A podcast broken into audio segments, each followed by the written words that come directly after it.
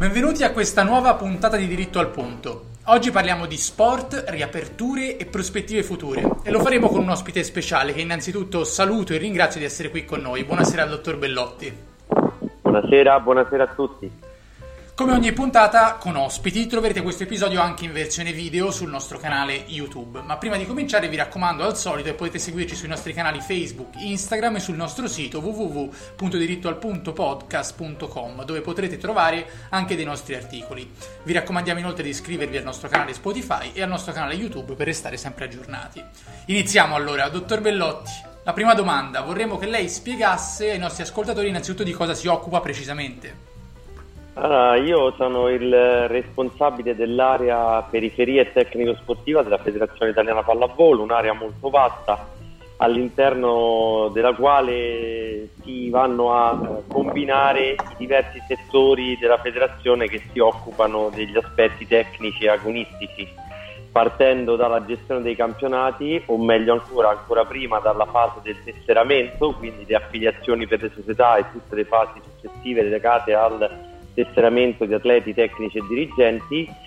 Mi occupo poi della parte degli allenatori per tutto quello che riguarda la formazione, poi i campionati per quello che riguarda la gestione di tutta quella che è il campionato nazionale di Serie B, le indicazioni e il controllo sui campionati che si svolgono sul nostro territorio in ambito regionale e territoriale, e naturalmente i rapporti con le leghe di Serie A per la gestione dei massimi campionati Superlega A2 e A3 maschile e A1 e A2 femminile.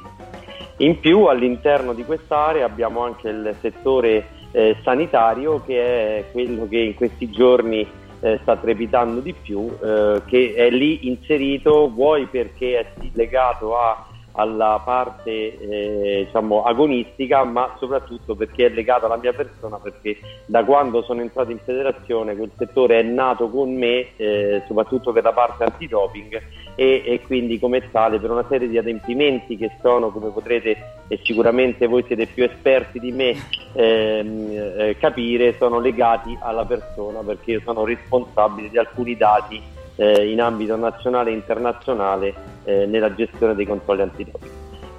L'impegno è tanto, un'area molto vasta, quindi diciamo che io dovrei fungere da coordinatore. Poi diciamo che tutto questo è nato il 1 gennaio, l'ampliamento di quest'area così grande. Naturalmente poi il Covid ha cambiato un po' le dinamiche, perché mi sono occupato con il segretario generale della gestione dell'emergenza insieme alla giunta esecutiva, e quindi la mia vita è un po' cambiata, anche se gradualmente sta tornando a una pseudo normalità, o meglio si aggiunge una cosa all'altra e quindi la vita è più complicata. Certamente. Ecco, proprio relativamente alla situazione del Covid, cos'è successo ai vari campionati nei vari sport? Quali scelte ha adottato al riguardo la Federazione Italiana Pallavolo e quali sono le prospettive future post-Covid? Dunque, per quanto riguarda lo sport in generale possiamo dire che abbiamo vissuto 2 dinamiche. Abbiamo intanto vissuto l'emergenza è partita, almeno per quanto ci riguarda, il primo contatto che ho avuto io con il Covid attraverso la società di Serie B di Codogno, che ci ha chiamato il 20 di febbraio indicandoci, allarmandoci e dicendoci: guardate, qui sta succedendo qualcosa di molto grave, sicuramente non potremo giocare, aiutateci, perché c'era chi invece, sottovalutando, continuava a dire giochiamo. Dal 20 di febbraio in poi c'è stata un'escalation che è culminata l'8 di marzo. Vado per ordine e vi dico, racconto proprio la storia. Il 22 febbraio a Bologna si è celebrata la finale di Coppa Italia di Serie A maschile. In quella sede nel frattempo avevamo iniziato a chiudere alcuni gironi del nord e di alcune altre regioni d'Italia, e il 23 febbraio abbiamo dato il primo stop come federazione pallavolo a tutta l'attività su tutto il territorio. Non vi nascondo che quel provvedimento è stato preso anche esagerato da alcune regioni che non percepivano il rischio che si stava correndo. Naturalmente parallelamente a questa situazione che la pallavolo posso dire, ha goduto di un vantaggio che siamo riusciti a condividere dall'alto livello fino al più basso campionato del territorio, un'uniformità di impostazione. Abbiamo avuto tutta la vicenda che tuttora va avanti del calcio, che ha percorso tutta un'altra strada, fin tanto che in una consulta generale voluta da Malagò non si è arrivati alla sospensione di tutti i campionati, anche attraverso un provvedimento governativo che è giunto a metà marzo. Da metà marzo i campionati sono stati fermi. Naturalmente noi abbiamo atteso il più possibile, chiaramente già con una convinzione certa che quello che era accaduto era una cosa grave e che non ci sarebbero stati i tempi, visto come evolveva la situazione, per poter recuperare, fino ad arrivare all'8 aprile quando la federazione ha stabilito per la pallavolo lo stop di qualsiasi campionato e quindi in un certo senso la conclusione non della stagione sportiva ma dell'attività agonistica. Oggi quindi i nostri campionati sono fermi, rimane attiva solo ancora un'attività che non sappiamo come si svilupperà, che è quella del beach volley, perché se tutti davano per certo che dopo giovedì il governo avrebbe dato il via libera agli sport di contatto, probabilmente anche voi avete seguito sui giornali, non c'è una piena convinzione in questa direzione, anzi sembrerebbe trasparire la volontà di rifermare tutto. Questo naturalmente a noi crea molti problemi, perché come potrete immaginare noi siamo i primi a desiderare di far tornare a giocare dai bambini agli agonisti più importanti. In tutto questo lo sport che cosa ha vissuto? Anche lo spostamento di un grande evento come le Olimpiadi, che per la prima volta nella storia sono state spostate di un anno, e ad oggi non possiamo neanche avere la certezza di dire che tra qualche mese, perché ormai non parliamo di meno di un anno, si possano effettivamente celebrare i Giochi Olimpici.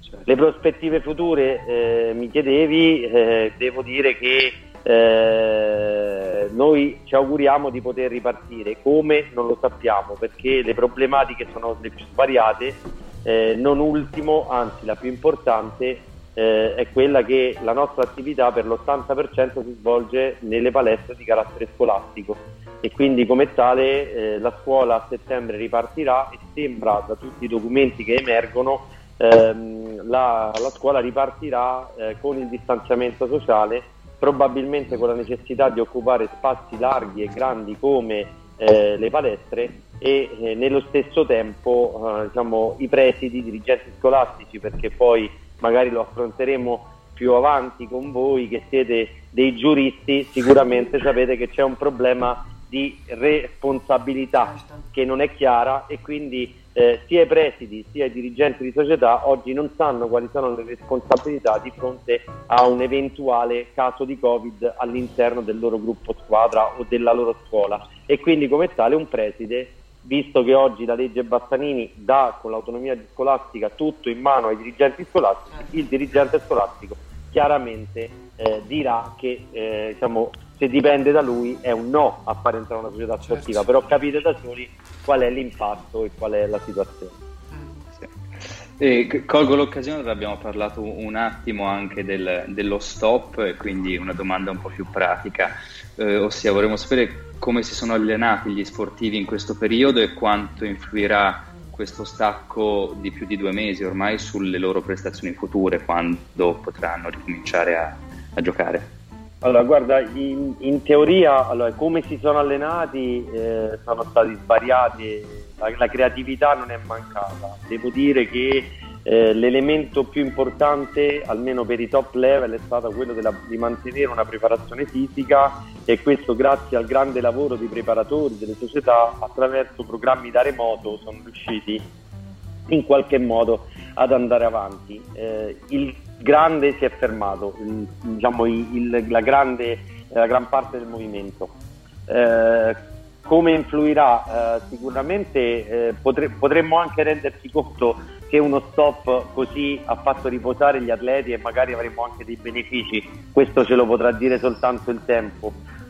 Di certo bisognerà essere bravi a tutti i livelli a ripartire gradualmente, ma questo è stato anche un po' il senso che probabilmente per vari problemi anche di carattere comunicazionale, io parlo di giornali, no, dei social, non si comprende, ma il significato anche del protocollo che la federazione, dal momento in cui c'è stato un va bene, ricominciamo pian pianino, diciamo, noi avevamo dato un protocollo che andava proprio in questa direzione: si deve iniziare progressivamente, l'atleta deve recuperare prima un po' di condizione per poi riprendere a giocare, quindi anche questo ha il suo significato, quindi diciamo che si va a innestare un meccanismo di concomitanza: da una parte l'esigenza tecnica, dall'altra quello che ci dice la legge, perché noi comunque dobbiamo rispettare una legge che, per quanto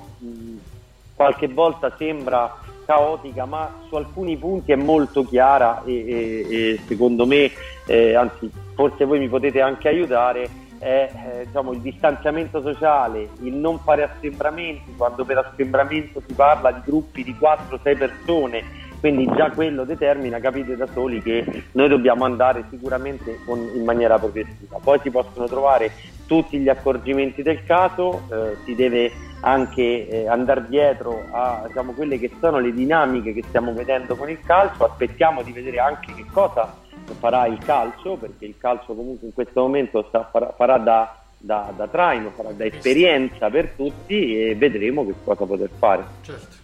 E in merito abbiamo fatto lei ci ha fatto una grande disamina, no, su quello che è sia la problematica Covid, sia su quella che è la riapertura, la problematica specialmente della pratica all'interno degli ambienti scolastici, e quindi anche mi ha colpito il fatto che lei abbia detto: la pallavolo ha detto ci fermiamo in toto. Dall'altra parte, nella risposta che ha dato ora, ha detto anche che l'atleta aveva necessità di riprendere il proprio percorso agonistico in modo progressivo. Quindi quali sono le aspettative, fatto salvo quello che è appunto il traino del calcio e quello che darà come esiti il calcio, dal punto di vista delle cautele fisiche, di distanziamento sociale, che pensate ad oggi di prendere, nonostante appunto, come ci ha detto, anche l'aspettativa di settembre è un'aspettativa che è rimessa in parte alle disponibilità dei dirigenti scolastici, almeno per l'attività non agonistica, immagino.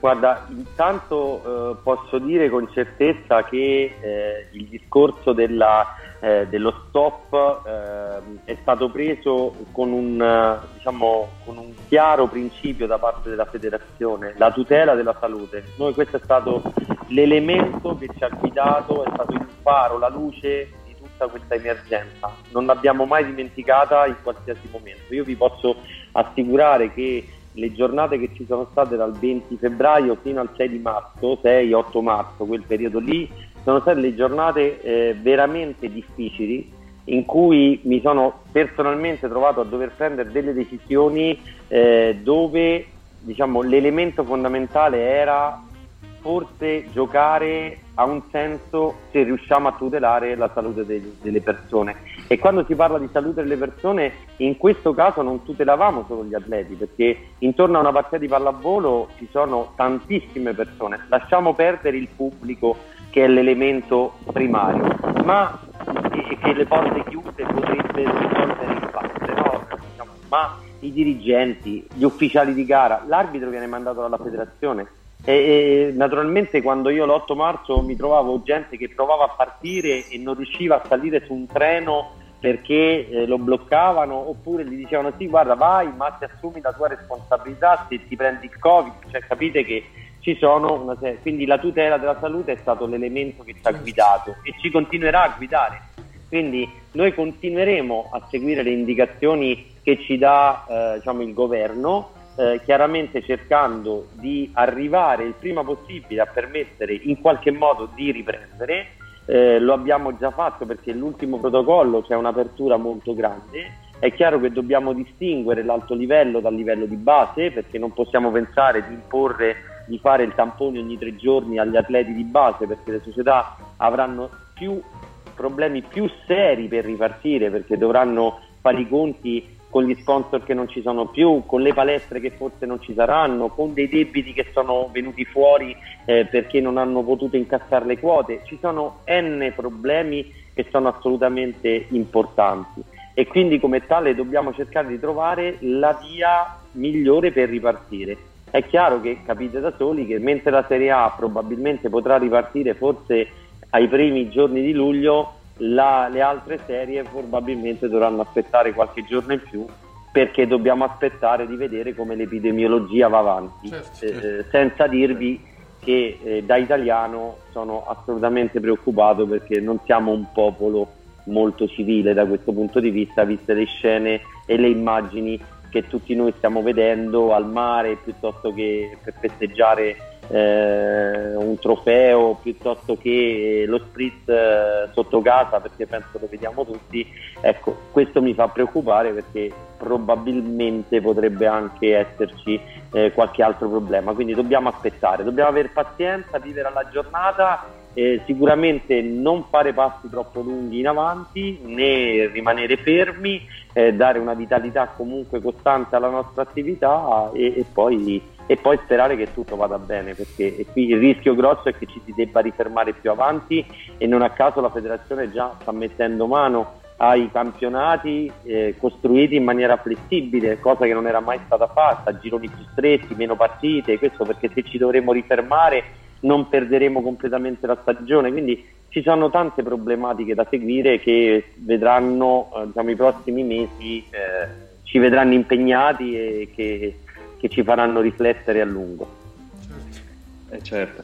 E a proposito dell'intervento delle istituzioni, abbiamo sentito anche molto parlare della figura del cosiddetto Covid Manager. Ci può dire qualcosa in più? Quali dovrebbero essere le sue competenze? È un soggetto che deve avere un particolare tipo di formazione? Che ruolo avrà? Guarda, sgomberiamo il campo da una serie di equivoci che si sono venuti a creare nel nostro protocollo. Noi abbiamo messo questa figura, l'abbiamo chiamata Covid Manager per dargli veramente un nome che non voleva dare nessuna professionalizzazione, non voleva assolutamente creare nessuna nuova figura da formare e quindi su creare business, perché questo è stato il primo elemento. Vedi, la federazione ha messo una figura, ora farà il corso e si guadagna. No, secondo noi il Covid Manager è un coordinatore, che deve seguire tutte quelle attività che sono le attività che richiedono tutti i protocolli: misurare la febbre a chi entra in palestra, ricevere le autocertificazioni, fare un piccolo registro che segna le presenze nei 15 giorni all'interno dell'impianto. Questo perché è quello che ci chiede la legge, ma senza a voler fare nessuna figura. E poi la cosa importante è dire che non è una figura che si prende tutta la responsabilità su di sé. Ricordiamoci che la responsabilità, ahimè dico ancora oggi, è in capo al presidente della società sportiva, e quindi come tale il presidente della società dovrà nominare questo Covid Manager, una figura quindi di fiducia, di riferimento del Covid Manager. In senso pratico noi abbiamo detto che paradossalmente, ma forse non è neanche tanto un paradosso, in una società sportiva è l'allenatore di ogni gruppo potrebbe essere il Covid Manager, perché è quello che sta con il gruppo e che quindi può svolgere queste piccole attività di controllo su come si svolge l'attività, nella speranza che poi tutto quello che riguarda l'atleta sintomatico non venga mai messo in atto, perché vuol dire che non c'è stato mai nessun caso di Covid all'interno di questo gruppo. Certo. Io invece, dottor Bellotti, come ultima domanda volevo tornare un attimo sulla questione Olimpiadi. Come vi state muovendo? Che ovviamente non ci sono prospettive, perché come ha detto bene lei è difficile fare programmi in questo periodo, ma il danno economico, qual è la situazione della FIPAV, insomma? Ma il danno economico al momento, il danno economico per la FIPAV dipende dalle Olimpiadi, ma non solo, nel senso, certo. Il danno economico della FIPAV dipende dal fatto che si è fermata l'attività, e come tutte le aziende ha un danno di carattere economico, e quindi la necessità di un'attenta valutazione e di una ripianificazione alla luce di questi tagli importanti. È chiaro che gli sponsor che c'erano vicini proprio nell'anno olimpico chiaramente hanno fatto fatica, ma fanno fatica perché hanno poi i loro problemi. Non è che è un problema di FIPAV e basta, qui dobbiamo ricordarci che tutte le aziende vanno in difficoltà. Quindi come tale diciamo che l'attività quest'anno si è parzialmente fermata. I nostri tecnici sono comunque al lavoro, hanno un monitoraggio costante con gli atleti, ripianificheremo l'attività e ci spostiamo e ci orientiamo già su il prossimo anno, con le stesse ambizioni, con lo stesso ottimismo, con la stessa fiducia. L'Olimpiade è il nostro sole, no? Anzi, diciamo che è l'elemento che regola la vita dello sport e delle federazioni, quindi come tale rimane lì come appuntamento importante. Alla luce di queste nuove problematiche, qui si vedrà veramente la lungimiranza di una federazione, di una dirigenza, di un movimento che si sa rivedere in breve dentro un contesto nuovo. È vero che il mondo cambierà, speriamo in meglio, io lo auguro anche avendo con voi, siete dei giovani di belle prospettive, quindi vi auguro che il mondo cambi in meglio, lo auguriamo tutti. Devo dire che l'augurio è che il nostro movimento sia veramente bravo nel riqualificarsi all'interno di questa nuova situazione. Tanto quanto lo saremo, tanto ne usciremo brillantemente quando un vaccino dirà fine a questa storia. Speriamo presto. Dottor Bellotti, io la ringrazio tantissimo di essere stato con noi.